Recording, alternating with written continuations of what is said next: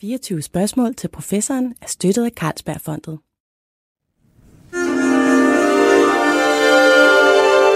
Du lytter til Weekendavisen. Her kommer 24 spørgsmål til professoren med Lone Frank. Når man hører ordet migræne, så tænker man formentlig straks på noget med alvorlige smerter, nedrullede gardiner, sygemeldinger fra arbejde og stærk medicin. De færreste er formentlig klar over, at migræne faktisk indtil slutningen af 1970'erne nærmest blev betragtet som en, en psykisk sygdom, sådan en slags hysteri, øh, og det var noget, som overspændte kvinder de gik rundt og klagede over. En af dem, der har været med til at forandre det her med sin forskning i migrænens mekanismer, og også har været med til at lægge grund til, at vi faktisk har effektive medicinske behandlinger, det er min gæst i dag. Velkommen til dig, Jes Olsen. Tak.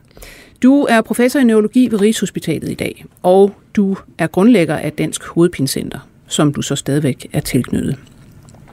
Og den dag, hvor den her podcast kommer ud, øh, mandag den 25. oktober, der modtager du Hjerneforskningens største pris. Det er den, der hedder Brain Prize, som uddeles herhjemme af Lundbækfonden, og som du deler med tre andre forskere, som alle har spillet nogle hovedroller i udforskningen af migræne. Og jeg skal lige nævne de andre også. Det er Lars Edvinson, det er Peter Goatsby, og det er Michael Moskowitz. Og de er henholdsvis svensker, australsk, brite og amerikaner.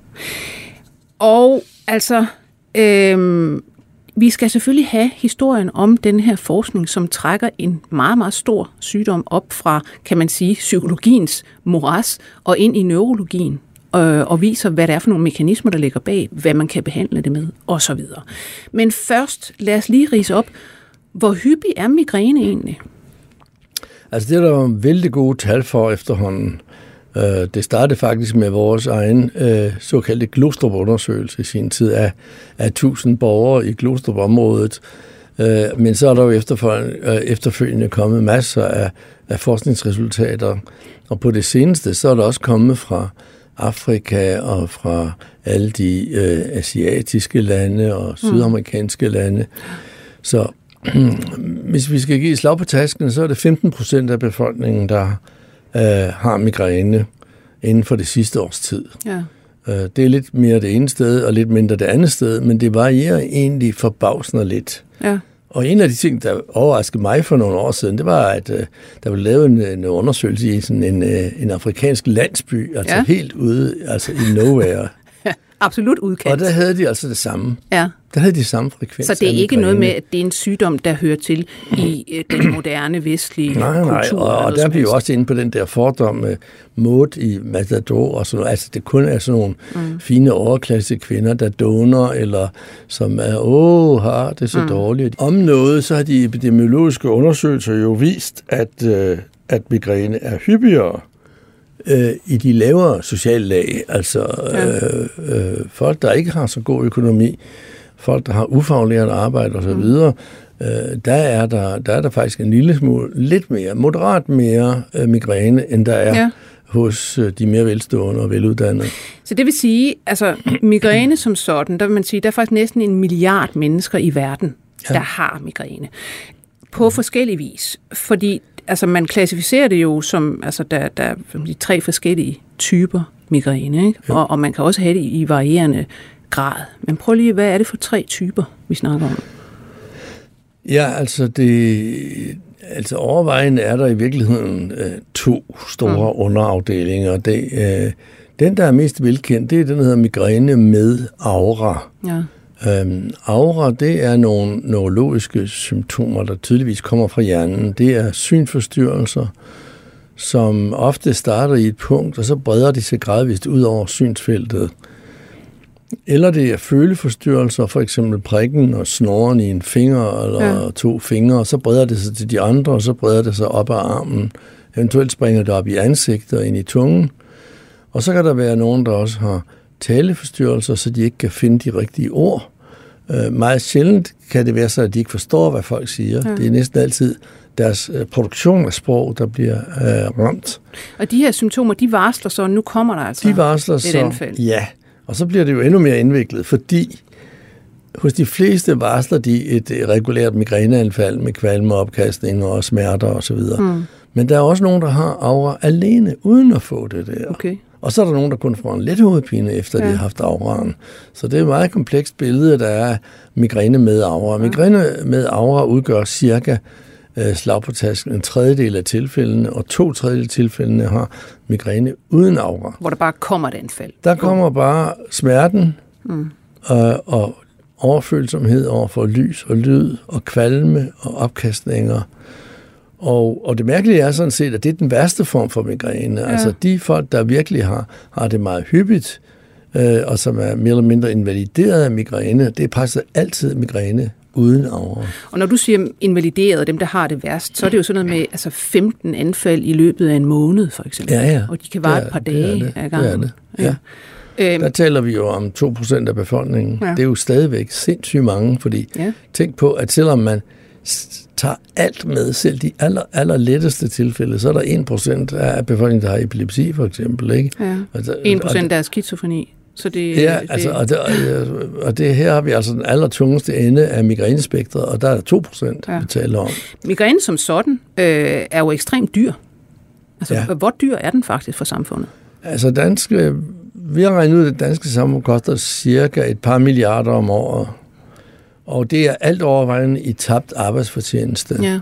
Fordi øh, folk ikke kan arbejde, når de har et, et svært anfald. De, man kan jo godt gå på arbejde med et let anfald, og hvis man har en effektiv medicin, mm. så kan man jo nogle gange bare behandle, og så to timer efter, så er man okay, og så kan man godt køre videre. Selvom man ikke er sådan frisk, ja. så kan man i hvert fald se ud, som om man laver sit arbejde. Ikke? Mm. Ja. Men... Øh, men vi kommer, vi kommer tilbage til det her med, med medicinen og hvordan den virker, fordi ja. det er jo sådan set også udsprunget af den ja. her forskning, som vi skal have Den tredje du så, du, øh, form, du så refererer til, tror ja. jeg, det er den, der hedder øh, familiær hemiplegisk migræne. Det vil mm. sige, det er en migræne med over, men hvor man har lammelse ja. i den ene side. Og den er meget, meget spændende, fordi den er dominant arvelig, det vil sige, at halvdelen af afkommet ja. får det. et gen i, i for en forælder. Et gen, mm. øh, og så er der flere forskellige mutationer i det gen, ja. der kan, at, ja, det vil sige, ej, faktisk er det tre gener, hvor i en mutation kan give det her ja. familiær hemiplegisk migræne. Men det er altså kun én øh, mutation, der kan forklare det, og den mutation går igen hele vejen ned igennem familien. Ja. Men tilbage til øh, det her med mod og de hysteriske kvinder. Altså, da du startede øh, som læge øh, og blev interesseret i det her overhovedet med, med hovedpine og migræne, hvordan var synet på sygdommen dengang? Hvordan var stemningen?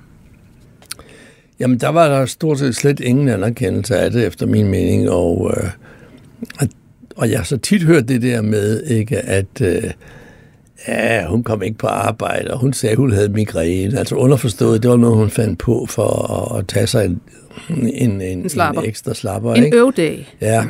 Og, og der var det meget interessant, fordi vi lavede så en befolkningsundersøgelse på et tidspunkt, hvor vi... Og hvornår, hvornår, hvor langt er vi tilbage her egentlig?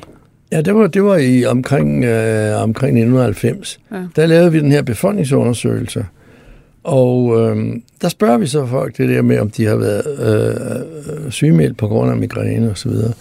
Og så viser det sig jo, at, øh, at det de siger, ja, øh, de havde været så så meget væk på grund af migræne, så siger de, ja, men jeg som regel så siger jeg ikke, det er på grund af migræne. Nej. Som regel så siger jeg, det er barnsygt, eller, eller, eller det er en influenza eller en infektion. Mm. Fordi hvis jeg siger, det er migræne, så tror de, jeg pjekker. Og det er i 90? Det var i 90. Det er godt nok, øh, ja.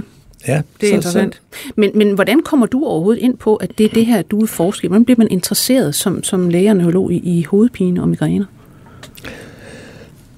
Øh, ja, altså det, det, var, det er jo også lidt specielt, fordi mm. øh, man skal jo tænke på, at, øh, at det er jo ikke en sygdom, som folk bliver indlagt med generelt. Mm. Og det vil sige, altså, at, øh, at de, de fleste læger de er jo ansat på hospitaler, for eksempel i det tilfælde her på en neurologisk afdeling, fordi sygdommen altid har hørt ind under neurologien. Mm.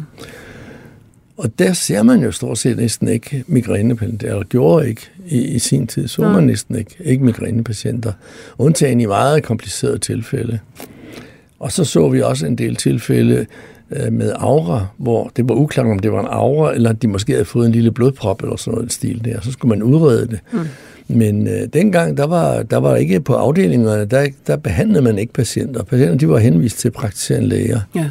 Og i visse tilfælde øh, til de ganske få praktiserende neurologer, der var dengang. Så, så det var ikke en sygdom, der var særlig synlig, og det samme gør sig nu gældende over hele verden, stort set øh, øh i USA. Øh, jamen, øh, der, der er meget, meget dårlig service for, for migrænepatienter ja. stadigvæk. Jeg, kan godt men sige, jeg blev altså... interesseret i det, fordi jeg forskede i hjernens blodgennemstrømning. Mm. Så jeg havde, øh, havde det hele arbejde med professor Niels Lassen, som på det tidspunkt var øh, overlæge på Bisbjerg Hospital, og som ubetinget var verdens førende med hensyn til at måle hjernens blodgennemstrømning. Ja. Og det var jo fantastisk for mig som ung mand at komme til at arbejde med, med verdens øh, champ mm. der på det område. Ja. Og også at få adgang til apparater, han havde udleveret, udviklet. Han udviklede jo selv apparaterne, ja. som gjorde, at vi kunne måle hjernens blodgennemstrømning. Mm. Men, men koblingen til, at det faktisk øh, jo måske netop handler om blodgennemstrømning, det kommer vel også med øh, Michael Moskowitz, som du er som du får prisen sammen med her? Nej, det kan Nej. man ikke sige. Nej, altså koblingen til hjernens blodgennemstrømning, det er også det er her i Danmark. Det var Nils Lassen, og i første omgang var det min daværende chef Niels øh, Erik Skinhøj og min øh, gode ven Olaf Poulsen, som lavede nogle undersøgelser, der viste, at migrænepatienter, at der var markante ændringer i blodgennemstrømningen. Men de havde relativt primitivt udstyr. Da jeg så kom til, var der kommet meget bedre udstyr. Og derfor kunne jeg vise som den første, at det, man hidtil havde troet om migræne, var forkert. Og det var nemlig... Og det, man havde troet, det var, at, at migræne, øh, sygtforstyrrelser og, og lignende, skyldes, at hjernens blodkar kramper, altså spasmer, siger man. Ja. Øh, og, og, og derved, øh, at hjernen ikke fik blod nok. Og det var det, der udløste de her symptomer. Og så efterfølgende, så når karne lukkede sig op igen, så fusede blodet igennem meget kraftigt, og så gav det hovedpinen. Og det var en meget, meget, meget smuk teori, og den har faktisk været umulig at få udryddet næsten. Men jeg viste så allerede i 1980, 81, at det var forkert. Ja. Fordi de ændringer, der er i hjernens blodgennemstrømning, de starter bag til i hjernen, og så breder det sig ganske langsomt hen over hjernens øh, overflade. Som sådan en bølge. Som faktisk. en bølge. Og det, er også, øh, og det var så et fænomen, man kender fra, fra dyreeksperimenter. Spreading depression. Spreading depression. Cortical ja. spreading depression. Ja. Ikke? Og lige pludselig så var det altså ikke længere den iskemisk versus spastiske teori for migræne, der var gældende, men det var cortical spreading depression. Det er jo interessant, nu snakker vi jo om hjernen og hjernens blodkar. Øh, og hjernen i sig selv har jo ingen smertefornemmelse. Man kan rode rundt ned i den med en pind, det øh, kan man overhovedet ikke mærke. Men de tre hjernehinder, der sidder rundt om den, de har jo øh, smertefølelse. Og det er jo der, at Moskowitz, Michael Moskowitz, som du får prisen sammen med, og som jeg øh, henviste til før, i virkeligheden har lavet noget med hensyn til, at jamen, de blodkar, der fører til de her hjernehinder, det kan være, at de har en rolle. Ja, han, øh, han viser jo, at det, det er trigeminusnerven, den store følgenerve, der, der, der så opfanger impulser fra hjernehinderne. Mm. Øh, at, at, at, hvad er der for nogle signalstoffer i den nerve, og hvordan kan de her signalstoffer frigøres? Og øh, viste faktisk, at selvom, selvom det er en følgenerve, øh, så kan der godt frigøres forskellige signalstoffer fra øh, det, der hedder nerveterminalerne, altså øh, de, aller, de allerfineste tråde, af den, der, der ligger rundt om, om mm. blodkarrene i, i hjernehænderne. Og det, det hele det system har han karakteriseret på mange forskellige måder, og det er altså hans store bidrag, kan man sige, til vores øh, fælles opdagelse. Ja. Så man har altså den her trigeminusnerve, som er sådan en ansigtsnerve, kan man sige. Ja. Altså den, man, den kan man faktisk også have frygtelig, frygtelig ondt i. Det, der hedder trigeminusneurologi, det er ja. noget af det værste, man kan fejle øh, smertemæssigt. Ja. Men, men den ligger sådan på siden af ansigtet, øh, og så går den så også op til blandt andet hjernehinderne. Og de her signalstoffer, som Moskowitz foreslår, der, der må, de må komme ud fra den, og de må øh, der ligesom gå ind og interagere med de her blodkar i hjernehinderne, og det må have noget med den her meget, meget øh, alvorlige øh, migrænesmerte at gøre. Hvad er det så, øh, du går videre med? Ja, man skal, vi, vi kan ikke nævne Moskowitz uden også at nævne Lars Edvinsson, fordi Lars Edvinsson var jo i virkeligheden den mand, der der først viste, at et bestemt signalstof, der hedder calcitonin genrelateret peptid, hmm. det forkorter vi så CGRP. Ja. Han var den første til at vise, at det findes i følenerverne, og at det findes i øh, områder lige tæt på blodkarrene, og at det var meget kraftigt udvidende på blodkarrene, havde en meget stærk udvidende effekt på blodkarrene. Så det var Lars, der startede op med alt det der. Øhm, øh, med CGRP, Moskowitz var, var, gjort, var stor med hensyn til andre opdagelser. Og det var Lars, der inspirerede mig til at øh, blive interesseret i CGRP. Mm.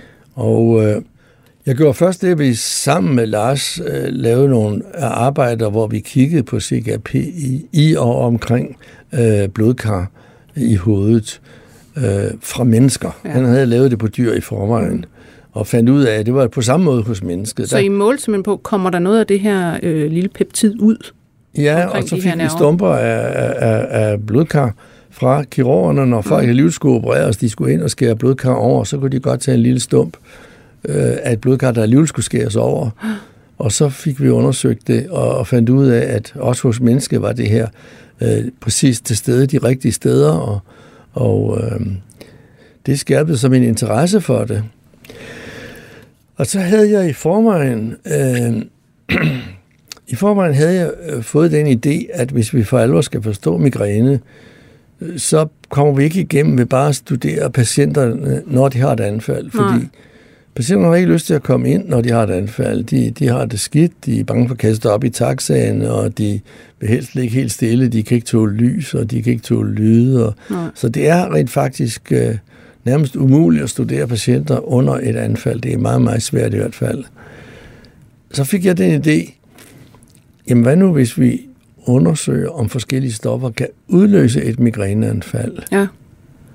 For det første er det jo meget vigtigt, fordi det kunne tyde på, hvis vi taler om naturligt forekommende signalstoffer, det så tyder det jo på, at de er involveret i mm. migrænens mekanismer, ja. hvis de kan udløse migræneanfald. Ja. Og for det andet, så vil det, at man kan udløse anfald, jo gøre, at man kan planlægge sine studier, man kan have scanneren stående, parat, bemandet, mm. og så laver man det der, og når så anfaldet kommer, så kan man scanne dem. Sig mig engang, hvor let var det øh, i, første, hvad det, i første omgang, de skulle prøve at få de her patienter til at komme ind og sige, nu giver vi jer noget, som måske giver jer et meget, meget smertefuldt migræneanfald?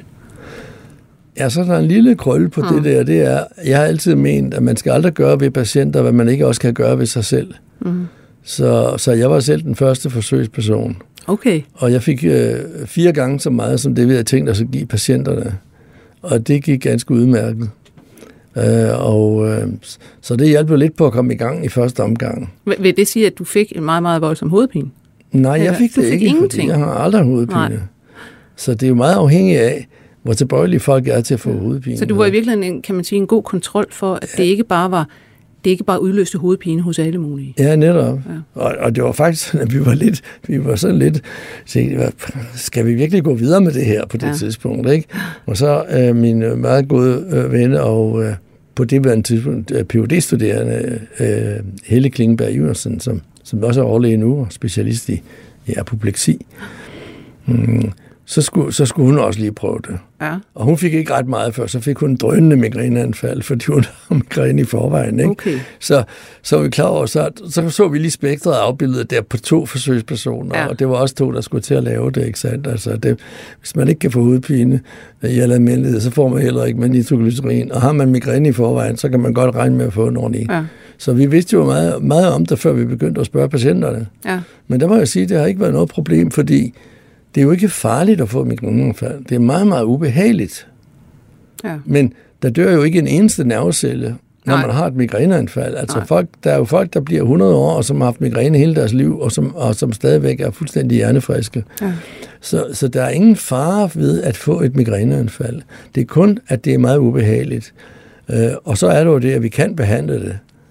Men, så de ting måtte, ja. forklarer man jo så patienterne, de får skriftlig information, mm. alting, får de læst igennem først, så får de gennemgået det mundtligt, og siger, du er helt klar over, hvad det er, der skal foregå, og, ja. og så videre, og så videre. Ja, ja, men jeg vil godt være med. Ja. Og, det, der, og, der, og der kommer vi så igen tilbage til det der, at hvis du spørger så patienten, har du noget imod? Nej, siger det her, det er første gang, jeg har mødt en læge, der tager min migræne alvorligt. Ja. Altså, de, de, de var simpelthen så glade for, at der var nogen, der interesserede sig for migræne. Og gad at forske Fordi jeg følte, at de var blevet afvist alle andre Ja. steder, også af, også af andre læger. Men hvad behandlede man egentlig med, før at I laver de her forsøg? Altså i gode ja, gamle dage i man 90'erne. Jo ikke, der havde man jo ikke så meget. Der Nej. havde man ergotamin, som det hedder, mm. som er i virkeligheden en slags giftstof, men i små doser, i små doser er det altså også en god medicin. Ja. Men den har en, temmelig mange bivirkninger, og virker jo langt fra til alle patienter. Til, det, det var det, man havde dengang til at behandle det enkelte anfald med. Men det I så finder ud af med den her model, hvor I kan øh, hvad det hedder, sprøjte forskellige substanser ind i patienter Ja. og udløse migræneanfald. Hvad er det så? Hvordan kommer Ja, I ind så, i så, så er vi så der? tilbage ved det med CGRP-stoffet der, som, som, øh, som jeg er blevet interesseret i. Vi havde modellen kørende allerede. Vi havde allerede vist, at et signalstof, der hedder nitrogenoxid, Ja. NO, er meget, meget vigtigt og super godt til at udløse migræne. Og, og dags dato er det stadigvæk et fantastisk vigtigt øh, signalstof i relation til migræne. Mm. Men det har bare ikke ført til ny medicin. Nej. Jeg tror, fordi det har været for svært at gøre det, mm. fordi jeg tror stadigvæk, der ligger meget store muligheder for at lave medicin ved at blokere det her NO. Ja. Men så gik vi så videre til CGRP, Ja. og det kunne udløse Ja. et migræneanfald på Om- samme måde. Og det var jo med til at gøre industrien interesseret, fordi hvis du kan udløse med et naturligt forekommende signalstof, kan udløse migræneanfald, så skal man jo ikke kun den store tabel for at regne ud, at så kan det godt være, at det er effektivt, hvis vi blokerer ja. for det stof der. Fordi at det, sådan som det foregår, er jo, at, at der, der er nogle stoffer, der bliver udløst, åbenbart blandt andet CGRP, øh, og det virker jo på nogle receptorer Ja, nogle forskellige steder. Netop. Hvis man nu kan blokere dem, ja, ja, så Ja. er det jo lige meget, at stoffet flyder rundt. ja, ja. Så man går i gang med ude i industrien straks at lede efter, hvad er recept, hvordan kan vi blokere de her CGRP-receptorer Ja, med ja. stoffer. Og finder man noget der? Ja, så der forfulgte man så først det klassiske, skal vi sige, klassiske måde at lave medicin på, som jo er det, man kalder små molekyler, altså kemiske, små kemiske Ja, som forbindelser. man har i store som- biblioteker. som har i kæmpe bibliotek, og så kan man finde noget, der kan sætte sig på receptoren. Og øhm, der var det tyske firma, der hedder Beringer Ingelheim, de, de fandt et stof, mm. der hedder Alzegepant, øh, som kunne blokere den her receptor meget, meget effektivt.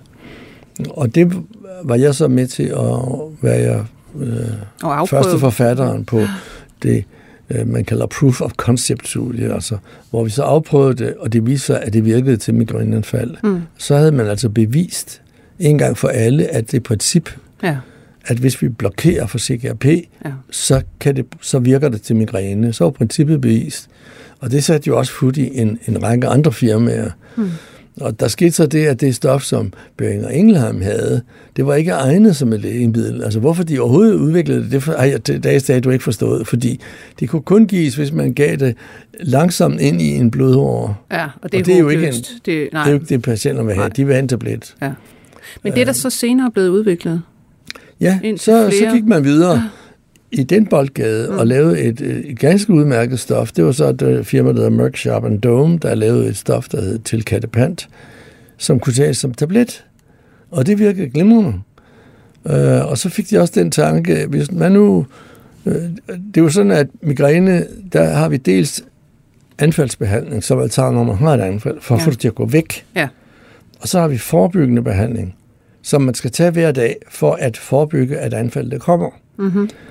Så fik jeg den tanke, nu virker det så godt til anfaldet her. Skulle vi ikke lige prøve, om det også virker forebyggende? Ja. Og så satte de jo så patienten til at tage det to gange om dagen. Og så viste det sig, at så kom der leverpåvirkning. Uh-uh. ja. Og så var det præparat dødt. Ja. Hvis de ikke havde lavet det forsøg, så havde det allerede for 15 år siden været på markedet til ja. behandling af det akutte migræneanfald, hvor man kun tager en enkelt dosis. Ja. Der var aldrig set noget med leveren. Men når man så begyndte at tage det dagligt, så var der problemer Ja. med leveren. Og det samme ramte så to andre af den slags øhm, traditionelle medicamenter, der blokerer receptoren. Så der var en lang, lang pause med det der, fordi det var, det var et næsten uovervindeligt problem. Mm. Men så i mellemtiden, Mm. så var der nogle andre, der var gået i gang med at lave antistoffer, der binder det her CGRP-molekyle, ja. eller som binder sig til receptoren. Mm-hmm. Så i princippet er det jo ligegyldigt, om Ja, man binder det samme. molekylet eller binder til receptoren. Ja. For i begge tilfælde har man ikke den der. CGRP-effekt. Ja. Fjerner man effekten af, det, af, Ja. CGRP. Og øh, der var faktisk øh, fire firmaer, der udviklede sådan øh, et øh, antistof. Tre rettet mod CGRP, altså det man kalder neutraliserende antistoffer, og et, der var rettet mod receptoren. Ja. Og det var faktisk det første, det var, der kom på markedet, det var faktisk det, der var rettet mod receptoren. Det har så efterfølgende vist sig, at de virker lige godt, og det vil man næsten også have sagt på forhånd, Hmm. at uh, sådan må det være. Men de kom så før med deres forebyggende. Det er jo så, at de, de, de antistoffer cirkulerer rundt i kroppen. Når man får en indsprøjtning af det, så har man det i kroppen i op til tre måneder eller, eller mere. Så de er jo ikke til anfaldsbehandling, de Nej. er så til forebyggende behandling. Og de kom på markedet i USA, for jeg tror, det er tre år siden.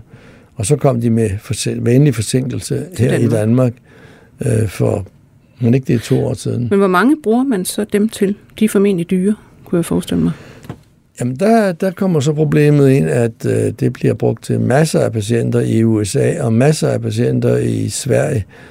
Men i Danmark, der har man øh, lagt en stor, stor hemsko ned for simpelthen at bremse udgifterne. Ja. Fordi de er hammerende dyre. Ja, det er jo det er hamrende dyrt at betale 45.000 om året for at, at redde en persons øh, livskvalitet. Ja. Altså, hvis du, har, hvis du har to anfald om ugen, Ja. plus hovedpinen under de andre dage, øh, så, så kan du ingenting. Og de mennesker, de går jo på pension. Ja. Men lad os lige sammenligne, hvor, hvor effektiv er den medicin, vi så faktisk bruger i dag herhjemme til migrænepatienter, øh, målt op mod denne her effekt, man kunne have, hvis man forebygger.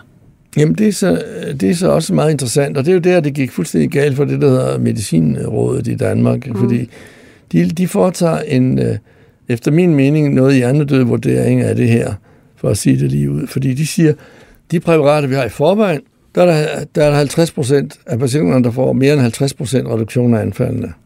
Med de nye antistoffer, der er også 50 procent, der får 50 procent reduktion mm. af anfaldene. Så er det altså ikke bedre end de gamle, ergo kan vi ikke give tilskud til det. Nej, Ja, det, det er desværre, det lyder, det lyder som om det er fornuftigt, det lyder logisk. men det er i virkeligheden idioti, fordi der er brug for, det er jo ikke de samme patienter. Og det har jo så vist sig senere hen, at dem, der overhovedet ingen effekt har af de eksisterende præparater, der er der stadigvæk 50 procent, der har 50 procent effekt med de nye præparater. Ja. Så man holder det jo væk fra de patienter. Så man kunne sige, at 25 procent af, af øh, dem med alvorlig migræne herhjemme kunne faktisk få, reduce, få reduceret øh, deres anfald til 50 procent med den Ja, meget mere i virkeligheden, Ja. fordi det viser sig, at de eksisterende præparater har jo en masse bivirkninger. Mm. Ikke, ikke farlige eller organskadelige, Men ubehageligt. men ubehagelige. Man tager på i vægt, man får tør mund, man bliver sløv i betrækket, øh, og der er en række andre bivirkninger. Og det har vist sig i praksis, at øh, særdeles mange patienter holder op med at tage dem, selvom de i og for sig reducerer deres øh, migræneanfald. Mm-hmm. Så, det, øh, så derfor er... og så vinder man jo ingenting Nej, og de nye samfundsøkonomisk. præparater har jo ikke den bivirkning, fordi Nej. de er lavet specifikt. Ja. Det, det, det er forskellen på det, vi har i forvejen, som er ud, udviklet ved tilfældighedernes princip. Mm. Fordi det, de er alle sammen, dem vi havde tidligere, alle sammen udviklet til noget andet. For eksempel for højere blodtryk eller epilepsi. Så det viser, at de også virker til migræne. Ja, Men det vil sige, at de virker alt for bredt, mm. og derfor har de mange bivirkninger. ja. Det nye, det er jo, det er udviklet på basis af forskning, på, grund- på basis af, at vi viser et molekyle, en bestemt receptor ja. er aktiv, og så blokker man den, og ikke noget som helst andet. Og derfor har de jo meget, meget få bivirkninger. Ja. Men vil det sige, at man i dag øh, har optrævlet hvad skal man sige, hele mekanismen bag migræne, eller vil man stadigvæk sige, at vi ved faktisk egentlig ikke rigtigt, hvad der, hvad der udløser anfaldene? Vi har slet, slet ikke optrævlet det hele. Slet ikke. Det er jo noget af det fantastiske ved videnskab. Hver gang vi åbner en dør, ikke, mm. så står der to døre mere parat til at blive åbnet. Ikke? Ja. Og hvad er det for nogen, der skal åbnes nu? Altså, hvor, hvor koncentrerer Jamen man sig? altså, selv med de nye præparater, som, som, som patienterne så desværre ikke rigtig må få, fordi at politikerne ikke vil betale for det. Men, øh, men, men selv med de nye præparater vil der være masser af patienter, der er dårligt behandlet. Og øh, så der er behov for Øh, der er behov for nye præparater, men ikke sådan noget, man kalder MeToo-præparater. Det, det er der rigtig meget af, hvis man ser på. Det er altså, det er altså stoffer, der virker efter samme princip. Som dem, man har. Og ja. der, der ser man jævnligt, hvis du tager for eksempel sådan noget som gigtmidler, ikke? Hmm. de virker præcis alle sammen efter samme princip, men vi har, ikke mere, vi har mindst otte eller ni forskellige af dem på markedet alligevel. Ja. Men nogle er bedre til den ene, og nogle er bedre til den anden. Hmm. I det tilfælde der med gigtmidlerne, er der ikke så stor forskel, fordi de er ret meget samme princip. Ja. Men lad os nu tage migræne. Øh, der er det jo helt, helt forskellige principper, vi taler om. Og det betyder selvfølgelig, at hver gang man har en medicin, der virker efter et nyt princip, så er det en ny gruppe af patienter, der, ja. der, der, der får gavn af det.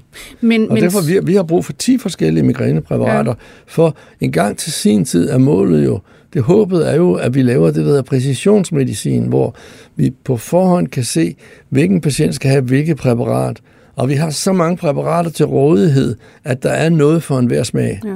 Men, men angående mekanismerne, altså nu kender man så noget øh, med hensyn til CGRP, det her protein, og du siger ja. også, at øh, nitrogenoxid, øh, NO, øh, er også med i, i dannelsen af øh, anfaldene osv.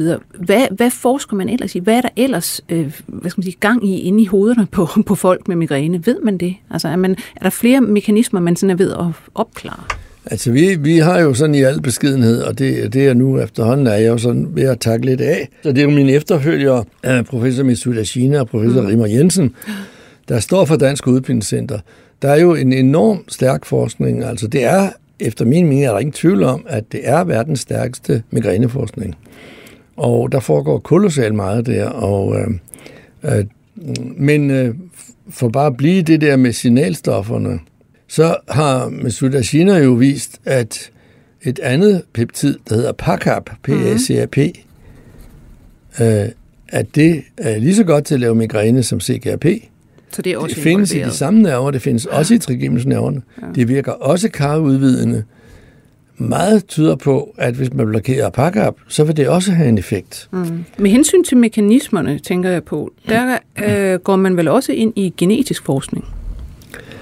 Altså for det, det gør vi, det gør man også, men det, er, det, det er svært. Mm. Men, men jeg kunne godt tænke mig lige til sidst at nævne, for lige at sige, altså der er i den grad gået hul på bylden, som man siger. Altså der, det er jo wide open, altså. Ja. Det er bare at gå i gang med migræne, ikke? Altså at lave noget medicin, ikke? De ved, vi, vi, har jo identificeret de første 5, 6, 7 ja mål for medicinudvikling, men industrien har jo ikke taget det op endnu. Så det er virkelig, hvad skal man sige, det, det er tilbage til jeres gode gamle model, I finder på dermed, jamen vi udløser ja. simpelthen migræneanfald, ja. øh, og hvis det virker hos migrænepatienter ja. og ikke hos dem, der ikke har migræne, ja. så har vi et stof, der er involveret. Ja, og, så og den model finde... har simpelthen ja. revolutioneret alting, fordi ja. før vi gik i gang med den model, så vidste man jo ikke, hvad det var for nogle signalstoffer, Nej. der var involveret i det. Mm. Og nu om dagen, så har vi jo en lang liste af stoffer, som vi ved, måske og måske ikke er involveret, men de kan i hvert fald lave migræne.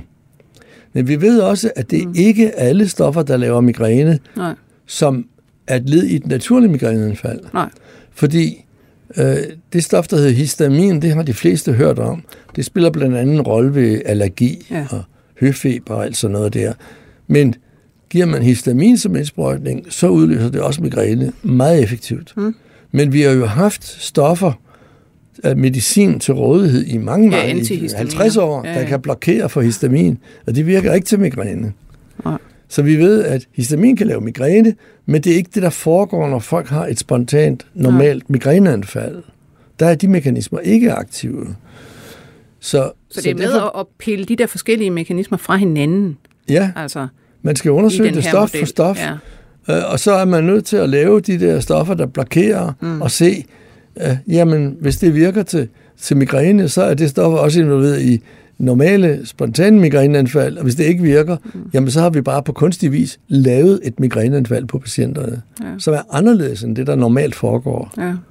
Men, men, men altså, provokationsmodellen er jo fantastisk, fordi øh, det, man kalder hit rate på engelsk, altså træfsikkerheden med hensyn til at udvikle medicin, den er ret høj. Den er meget, meget, meget, meget høj i men, forhold til, hvad man er, normalt har. Men så er øh, spørgsmålet jo, jamen, når du siger, at der er ingen medicinalfirma, der ligesom dykker ned i det her, jamen hvis der er en milliard mennesker på, på verdensplan, der har migræne, hvorfor gør man så ikke det? Det er jo et enormt marked.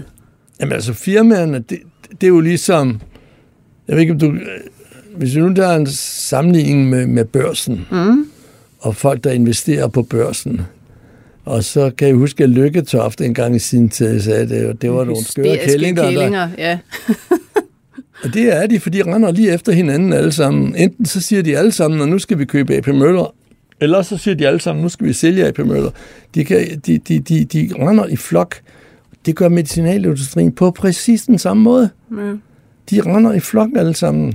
Og det tager lige så lang tid, som det tager at vinde en supertanker og få et stort medicinalfirma til at begynde at interessere sig for et nyt Men der burde, jo være, der burde jo være en øh, stor vinkel her for små firmaer, små biotech-firmaer, ja, ja. der sagtens kunne udvikle jo, jo. sådan nogle medicamenter, og jo. så sælge dem videre. Ja, ja. Det tror jeg også, der er. Og jeg tror også, det kommer. Mm. Men du ved, fra det øjeblik, at vi, vi gør de her opdagelser, så går der først øh, jo rigtig lang tid, før folk de for alvor forstår, hvad det er, der foregår. Ja. Og så skal de først i gang, og så videre, og så videre. Så derfor kommer der en gevaldig forsinkelse. Jeg kunne godt tænke mig at høre, altså ved hensyn til anfald, hvornår de kommer, øh, hvor mange der er osv., der har der jo været meget snak om, at jamen, måske kan der være nogle triggers hos den enkelte. Det kunne være chokolade, ja. eller ost, eller rødvin, eller et eller andet. Øhm, er det faktisk tilfældet, eller altså, be, betyder ens livsstil noget for, hvor mange anfald man får? Det gør det helt sikkert, fordi øh, nu når du nævnte genetik og sådan noget, så har vi jo været inde og lavet store tvillingeundersøgelser. Mm.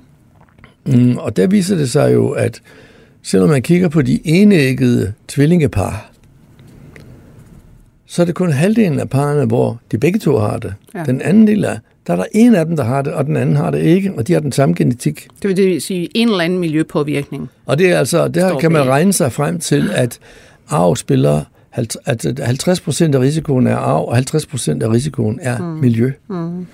Og det er sådan en gennemsnitsbetragtning, ikke? Ja. fordi hos den enkelte patient, der kan det godt være, at miljøet er 90 procent, og arven 10 procent, ikke? men, øh, men øh, i gennemsnit, så er det altså 50-50. Og øh, det er et meget sort kapitel med hensyn til de der miljøfaktorer, og de, de bliver jo mere og mere interessante, fordi vores epidemiologiske undersøgelser også tyder på, at migræne bliver mere og mere hyppigt forekommende i det moderne samfund. Ja. Og hvorfor det? Ja, det ja, der er ingen, der ved det. Man kan jo godt gætte. Er det, fordi folk sidder med næsen ned i en skærm hele tiden? Mm. Er det, fordi miljøet bliver fyldt med flere og flere kemikalier? Øh, er det fordi arbejdstiden efterhånden er blevet så kort, øh, og kraven til friheden så stor, at øh, man føler sig stresset, øh, eller, eller hvad? Mm. Ingen aner det. Men jeg synes jo, du sagde i starten det her med, at i, i en lille landsby i Afrika er der den samme hyppighed som her. Ja. Men er de ved at, at gå fra hinanden, om jeg så må sige? Er der ved at, ja, men det er jo, det er jo en gammel undersøgelse, ja. det er jo ikke noget, man følger op på, så der ved Nej. man jo ikke noget om, der ved man Nej. jo ikke noget om, altså hvilken trend der er, om det går op eller ned, eller hvad det gør. Det ved man ikke. Altså, man, man er glad for, at man har fået lavet en enkelt undersøgelse, ja. hist og pist, ude i bushen, ikke? Øh, man Men man kunne vel også forestille sig med hensyn til epidemiologiske undersøgelser, at der er flere og flere, der ved noget om migræne, og altså svarer, at de har faktisk migræne. Ja, det kunne man godt forestille sig. Men nu er det jo ikke sådan, at man siger til folk, har du migræne, ja eller nej? Det er jo sådan, at man siger, har du hovedpine, ja eller nej? Mm. Og det ved folk jo, om de har. Ja. Ikke? Og så siger man jo, hvordan er den hovedpine? Kommer den i anfald? Er den halvsidig? Er den dunkende? Er den svær til middelsvær til svær? Bliver den forværret af fysisk aktivitet? Er den ledsaget af kvalme? Er den ledsaget af opkastninger? Er den ledsaget af lys og lydoverfølsomhed? Og det kan de jo svare på, og ja. så kan man stille diagnosen, fordi, fordi øh, jeg lavede jo den internationale hovedpineklassifikation, som blev publiceret første gang i 1988, og tredje udgave nu her i 2018. Og der har vi jo helt skarpe kriterier for, hvornår man har migræne.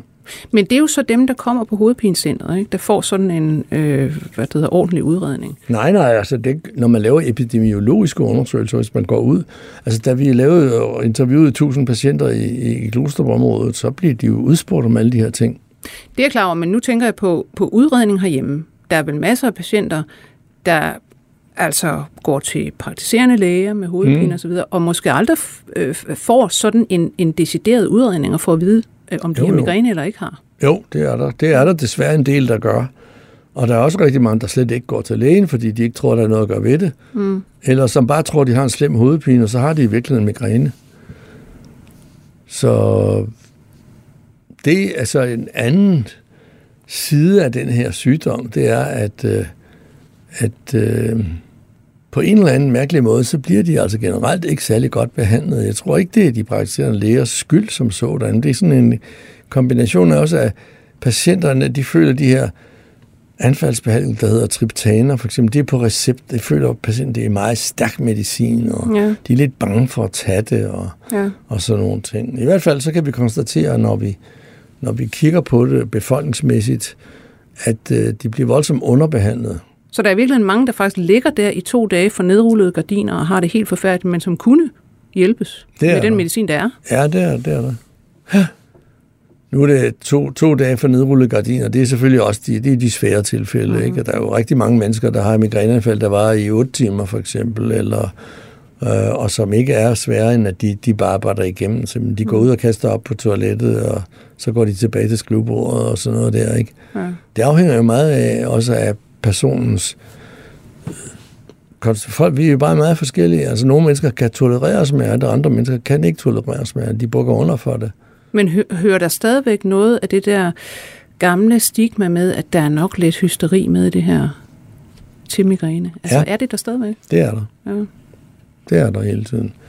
Og det er ikke kun blandt øh, befolkningen i almindelighed, det er også blandt læger, og det er blandt neurologer, og det, og det, det, og det viser sig jo også ved, at der er jo forsket meget lidt i migræne i forhold til, hvad der er med alle mulige andre sygdomme. Ja. Altså vi lavede engang en undersøgelse over øhm, forskningsmidler, tildeling til forskellige sygdomme i, i hele Europa. Og det viste sig så, at migræne var jo i forhold til, hvad sygdommen koster, mm. øh, socioøkonomiske udgifter, øh, så blev der forsket mindst, mindst i migræne. Ja. Ja, for man må sige igen, altså øh, her til sidst, der er 2% af befolkningen, som har svær migræne, ja. hvor det altså influerer meget på deres liv, deres øh, hvad det hedder, arbejdsdygtighed osv. Der er 15 procent af befolkningen, som sådan hver syvende har migræne i en eller anden ja. grad. Så, så det er, som sagt, altså det er en milliard mennesker, der, der er virkelig meget øh, mange, og det er virkelig, virkelig dyrt. Hvis man nu går, altså nu får I fire migræneforskere, den her Brain Prize, og det er ja. jo sådan en, en pris, der, der altså, giver genlyd, og man hører rundt omkring i verden, aha, ja. den er givet for det her, mm, interessant. Mm. Tror du, at vi har en langt bedre øh, behandling og en større forskning i migræne, hvis vi går, lad os sige, 10 eller 20 år frem? Ja, vi helt sikkert. Altså, der er kommet adskillige nye præparater frem inden for de næste 20 år, og øh, jeg tror også, at øh, genetikken, som har vist sig at være meget svær, at øh, den vil få gennembrud. Øh, det er jo sådan, at øh, migrænearven, det er det der kompleks arv. Det vil sige, at vi har en hel masse gode gener og en hel masse dårlige gener. Mm. Og så sætter de ligesom en tærskel i forening øh, for, øh, hvor svært og hvor let det er for en person at få et migræneanfald. Ja. Og øh, det er det samme med mange andre store sygdomme, diabetes og skizofreni og andre, at det bliver arvet på den her måde. Og der er efter min mening genetikken løbet lidt ind i en mur. Ja. Øh, fordi man, man kan godt finde alle de her øh, små stykker DNA, der er associeret med øh, migræne eller med, eller med diabetes eller med noget andet. Men at uddrage de biologiske konsekvenser af det der, og, og få det til at pege på en bestemt behandling, eller pege på et mål for ny medicinudvikling, det har vist sig at være ekstremt svært. Mm. Og der, det sker sådan inden for visse felter, at nogle gange, så møder man bare så meget modstand. Ikke? Altså man kan forestille sig det der, at man, man hammer løs på en mur, og den giver sig, giver sig, giver sig ikke, og så, men så pludselig en dag, bang, så ryger den første sten ned, ikke? og ja. så er der hul. Ja. Og så kan man hurtigt tiske resten af den mur ned. Ikke? Ja. Og det er der, vi håber på at komme. Der tror jeg, at genetikken kommer inden for migræne inden for de næste 20 år. Tak for det, og tak fordi du kom, Jes Olsen. Og jeg skal selvfølgelig sige igen, at du er professor i neurologi ved Rigshospitalet, grundlægger af Dansk Hovedpinecenter. Og så tillykke med The Brain Prize. Ja, tak for det. Jeg skal også sige, at vi var produceret af Simon Ejby Schmidt. Jeg hedder Lone Frank. På genhør. 24 spørgsmål til professoren er støttet af Carlsbergfondet.